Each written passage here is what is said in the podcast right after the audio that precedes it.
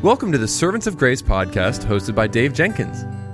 Our podcast exists to provide trustworthy expository messages through the Bible and faithful answers to your theology questions. Now, for today's episode, let's join our host, Dave Jenkins. Welcome back to the Servants of Grace podcast and to our theology segment. One of our listeners writes in today and they have a great question, and the question is this what is prayer? Why do we pray? Well, this is a this is a very very important question. Uh, in 1 Thessalonians 5:17, we're told to pray without ceasing. And many people take this verse to mean they must pray literally all the time unceasingly.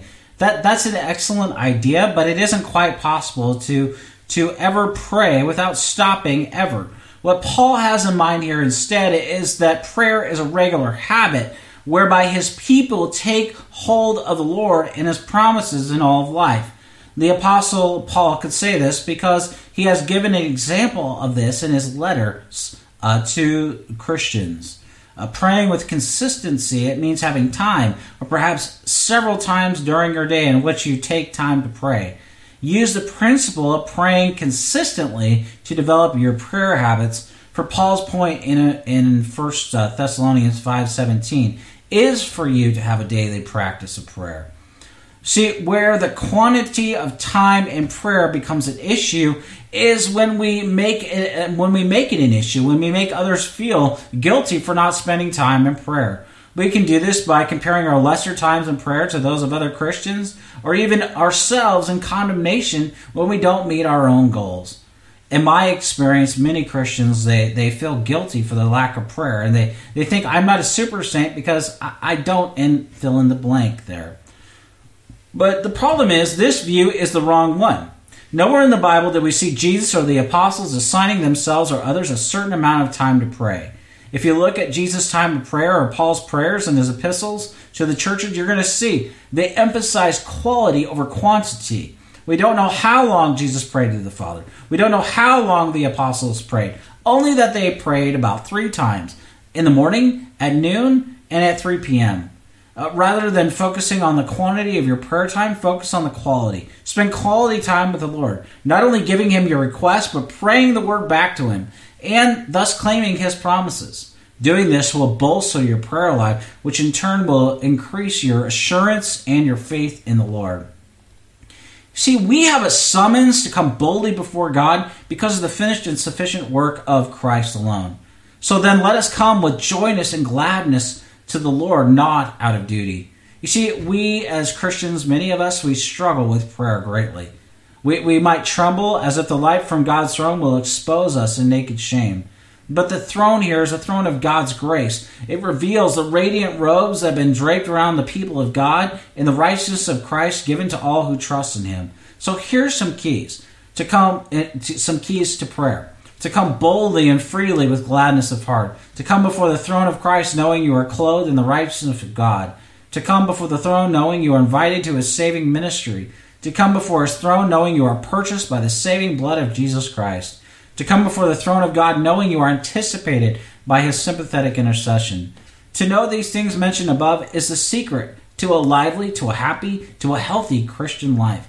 It is to a throne of grace which Christians come, which means when they come to this throne, their sins are covered by the blood of Jesus Christ. Stumbling prayers are not criticized, they are received with kindness. God's word helps God's people pray, and he graciously interprets his people's prayers in the heart of the Father. And therefore, because it is a throne of grace to which God's people come, God is ready to grant the requests of his people. He's glad to provide for their needs, to give strength to persevere through trials uh, when his people pray.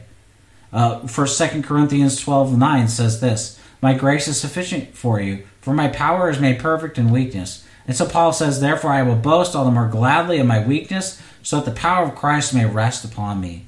See, God requires his people to persevere in faith through the trials of the Christian life.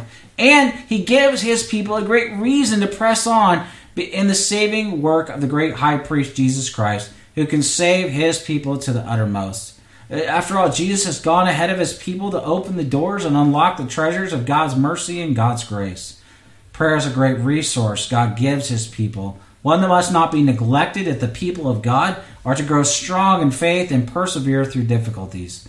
Prayer brings one to a throne of power and authority. It also brings one to a throne of God's grace to all who are in Christ.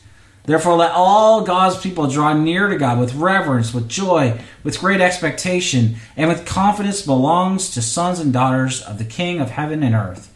Charles Spurgeon in the Throne of Grace in the Metropolitan Tabernacle pulpit, uh, page 860, he says, and he gives a helpful explanation of the difference God's grace makes for God's people.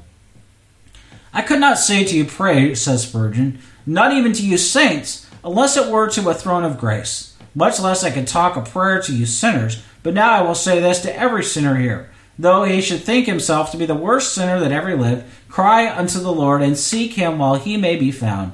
A throne of grace is a place fitted for you. Go to your knees. By simple faith, go to your Savior, for he, he it is who is the throne of grace.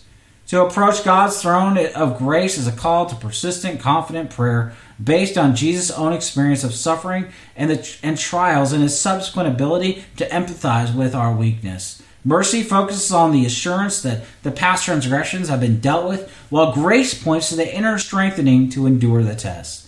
Both come through the heavenly uh, high priest Jesus Christ, who, was, who himself was tested and is generously given for timely assistance. In other words, the divine help comes at the appropriate time, not the least when believers pass through periods of testing. Since God is the one who gives the help, we may be assured that He will provide that help at the right time and in the wrong way because at the right time, uh, because you know what? He's sovereign, and so we trust Him and we believe and we hold fast to Him.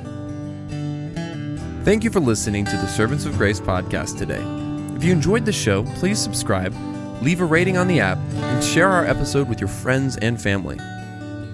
If you'd like to, you can follow us on Instagram at Servants of Grace, on Twitter at Servants of Grace, or by searching Servants of Grace on Facebook. You can also find this podcast on the front page of our website at servantsofgrace.org.